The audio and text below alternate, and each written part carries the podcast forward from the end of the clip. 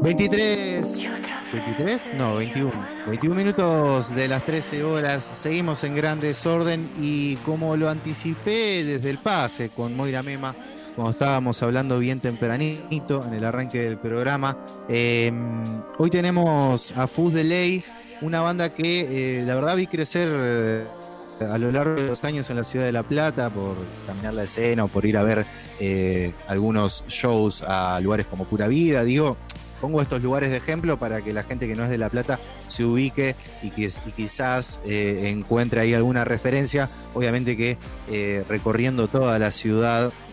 eh, y creo que la última vez, o la única vez, que le estuve a, a les dos juntes fue cuando todavía eran parte del estrellero. Habíamos charlado en alguna ocasión, allá hace como cuatro o cinco años. Eh, y eh, en este momento, Fuzz de Ley está presentando Dímelo, que es eh, su disco nuevo, puerta de entrada a esta nueva década de la música argentina que está buenísima y de la que estamos descubriendo y aprendiendo un montón de cosas. Cuatro años pasaron de Ideas para un Mundo Imaginario, otro de sus discazos, y estamos acá en gran desorden con Desaria y con Goyo Jauregui. ¿Cómo andan? ¿Todo tranqui? Hola, ¿cómo andan? ¿Todo bien? Eh, si quieren, eh, se escucha perfecto, eh, se escuchan los dos. Eh, si quieren, nos vamos marcando ahí para, para no pisarnos mucho con esto del delay y el streaming. No, bien, no la escucho. A ver, Tengo que hacer. a ver, a ver, a ver, vamos a, a ir probando. A ver ahí, Desaria. No, no se escucha ella. Ah, bueno. A ver. Eh, Hola. hola, hola, hola. No, tampoco. Si querés, eh, probá con entrar, con salir y entrar y, y nos acomodamos. Dale. Eh, ¿Cómo andas, Goyo? ¿Todo bien? Todo tranquilo, por suerte ya está, me quedé solito.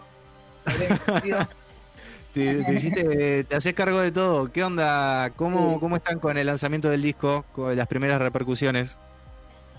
Bien, por suerte muy bien. Eh, creemos que es un disco que por ahí necesita eh, un poco más de escucha. Es difícil dar una primera opinión, así que nada, Ahora- estamos dando tiempo. al- Ahí está, ahora sí, ahora estamos. Genial. Eh, no, le, le preguntaba a Goyo cómo, cómo vivían estas primeras repercusiones del disco. Eh, vi, vi que se estuvo compartiendo un montón.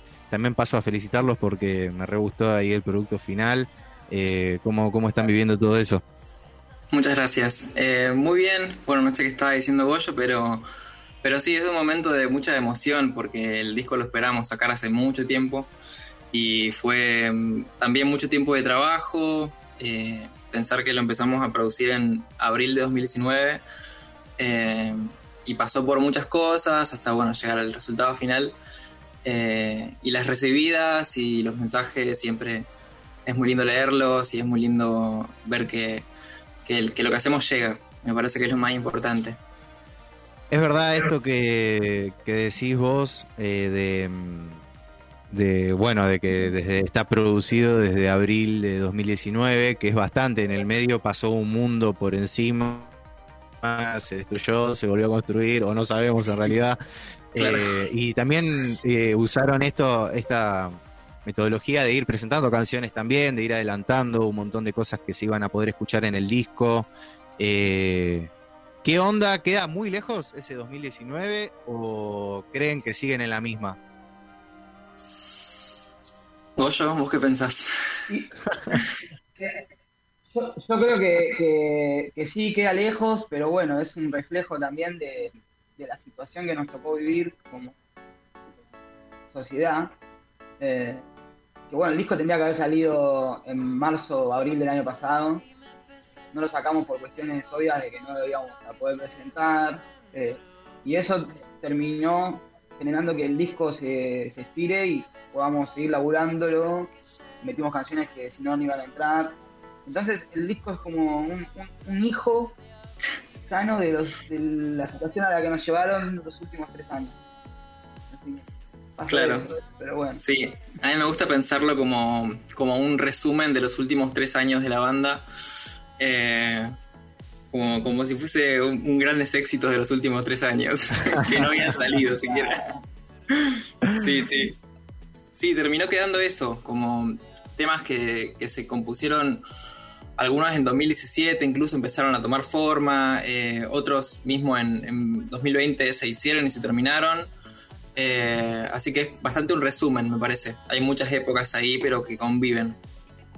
Sí, aparte creo que hay, hay una diferencia marcada eh, entre Ideas para un Mundo Imaginario, o sea, el disco anterior, y este eh, nuevo, eh, con, a ver, no quiero caer en la de decir oscuridad, pero creo que, va un poco por ese lado, eh, más metálico, eh, como que hay un montón de cosas que se agregaron, que siguen capaz con la identidad de Fus de Ley, pero al mismo tiempo esa identidad cambió toda, al 100%. Eh, ¿Qué onda con todo eso? Creo que, es obra del tiempo de alguna forma. Este, somos muy, muy inquietes, eh, todo el tiempo estamos cambiando de, influencias, de gustos. Eh, la esencia se mantiene, pero, pero vamos buscando cosas diferentes constantemente. Este, capaz que es una, una, una especie de, de, no querer conformarse o de no satisfacerse con lo que ya está, siempre un, poco de, de, ambición en el buen sentido, eh, como, como, como experimentación, experimentar hasta dónde podemos llegar, me parece. A mí me gusta mucho de, bueno, verlo de ustedes eh, como músiques, eh, esta transformación constante, ¿no? O de tocar en proyectos que capaz son muy disímiles entre sí, o al mismo tiempo ustedes mismos, no sé, capaz un mes estar escuchando o, o alguna cosa o estar atrás de algo y después al toque en otra completamente distinta, eh, o que no tiene nada que ver con la anterior. Y, creo que también es un poco un reflejo de, nuestra generación, ¿no? Esa de, de, quizás cada dos, tres meses meter un cambiazo necesario en nuestras vidas de lo que sea. Digo, puede ir desde algo grosso, grosso hasta, no sé, cambiar una lapicera, pero digo, como que, que tenemos eso, ¿no? De, de, cambiar constantemente. Nosotros, eh, si venís a una reunión de FUS de ley y tenés que estar preparado para una, un, una montaña rusa musical durante la noche, porque podemos pasar de, de Iron Maiden a, a, Lady Gaga en un segundo y no, y no, no va a pasar nada, va a ser normal. es como es la continuación lógica de la música. Sí, sí. Sí, creo que, que, es algo generacional, como decís, de que los tiempos cada vez se acortan más, las cosas duran menos y se pasa a otro nivel más rápido. Eh, es de lo que, que hablamos una vez con Goyo esto, y que yo le decía, sí, para como que las etapas en las bandas o, o, o, el, o, la, el, estilo o el género que llevan de su música, capaz que en hace, no sé, en, en los 60, este, este, estilo que tenía la banda duraba 5 años y ahora dura 3 meses, digamos. Y me dice, pero los Beatles ya hacían lo mismo. de un disco a otro cambiando un montón. Eh, bueno, los Beatles eran millennials. claro, es una, es una buena definición, es verdad eso. De hecho, eh, capaz con algunos eh, músicos, músiques de Argentina también, de más grandes, digo, ¿no? De 70s, 80s, de que uno dice, oh, ¿por qué cambió este chabón en este momento esto que estaba haciendo? Si vendió tantos discos o hizo tan... Y bueno, creo que es parte un poco de, de no quedarse en la comodidad. Eh, sí. Yo si les parece, les propongo, capaz nosotros con nuestros retornos eh, no lo escuchemos tan bien, pero eh, escuchemos una de las canciones del disco que, elegí y que quería pasar en gran desorden para también un poco hacerle eh, ahí la introducción a la gente. Eh, la canción se llama Atlántida Hundida, fue una de las que más me gustó del disco, despacio les cuento, y la escuchamos ahora en gran desorden y en un cachito nomás seguimos charlando con Desaria y con Goyo de Fus de Ley, que está presentando Dímelo.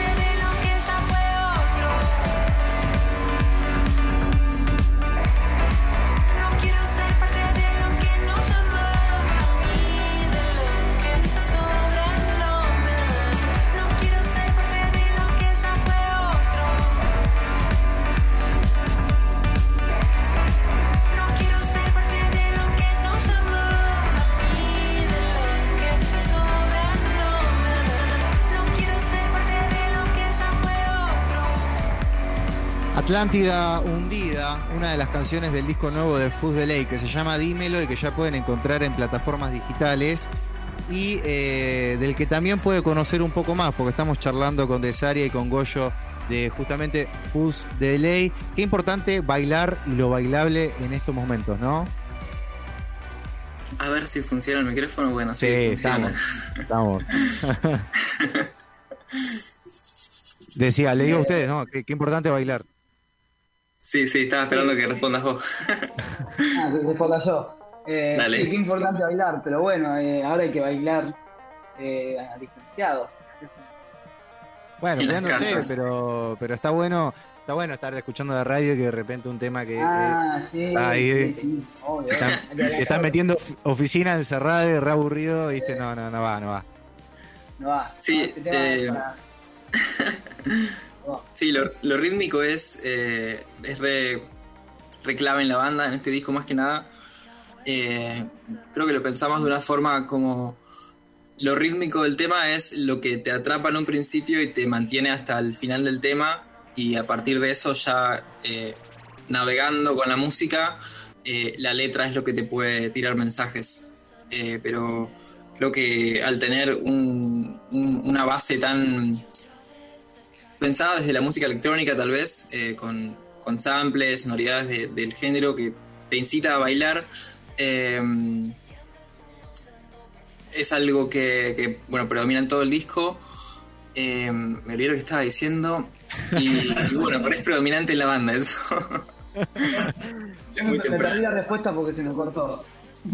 Eh, no, no, decía de, de, de lo importante de lo rítmico en, en el disco y, y cómo el, el, el- el ritmo te atrapa y la letra es lo que te dice mensajes, básicamente. Sí, totalmente. Y, y de hecho esas letras de, de cuestionar un montón de cosas, ¿no? Sí, sí, están basadas a, a partir de un montón de reflexiones. Me parece que eh, todo lo que fue el año pasado, la introspección de la cuarentena misma, eh, eso creo que abrió muchas puertas eh, para, para escribir las letras. Muchas de las letras se terminaron en todo lo que fue cuarentena del 2020 y, terminó teniendo esa, identidad, me parece, la lírica del álbum. Eh, no son letras óperas tradicionales como, como chicle, pegajosas, ¿no? Capaz que lo pegajoso es la música, pero me parece que en la letra eh, se, se elaboran preguntas y se, se sospechan respuestas.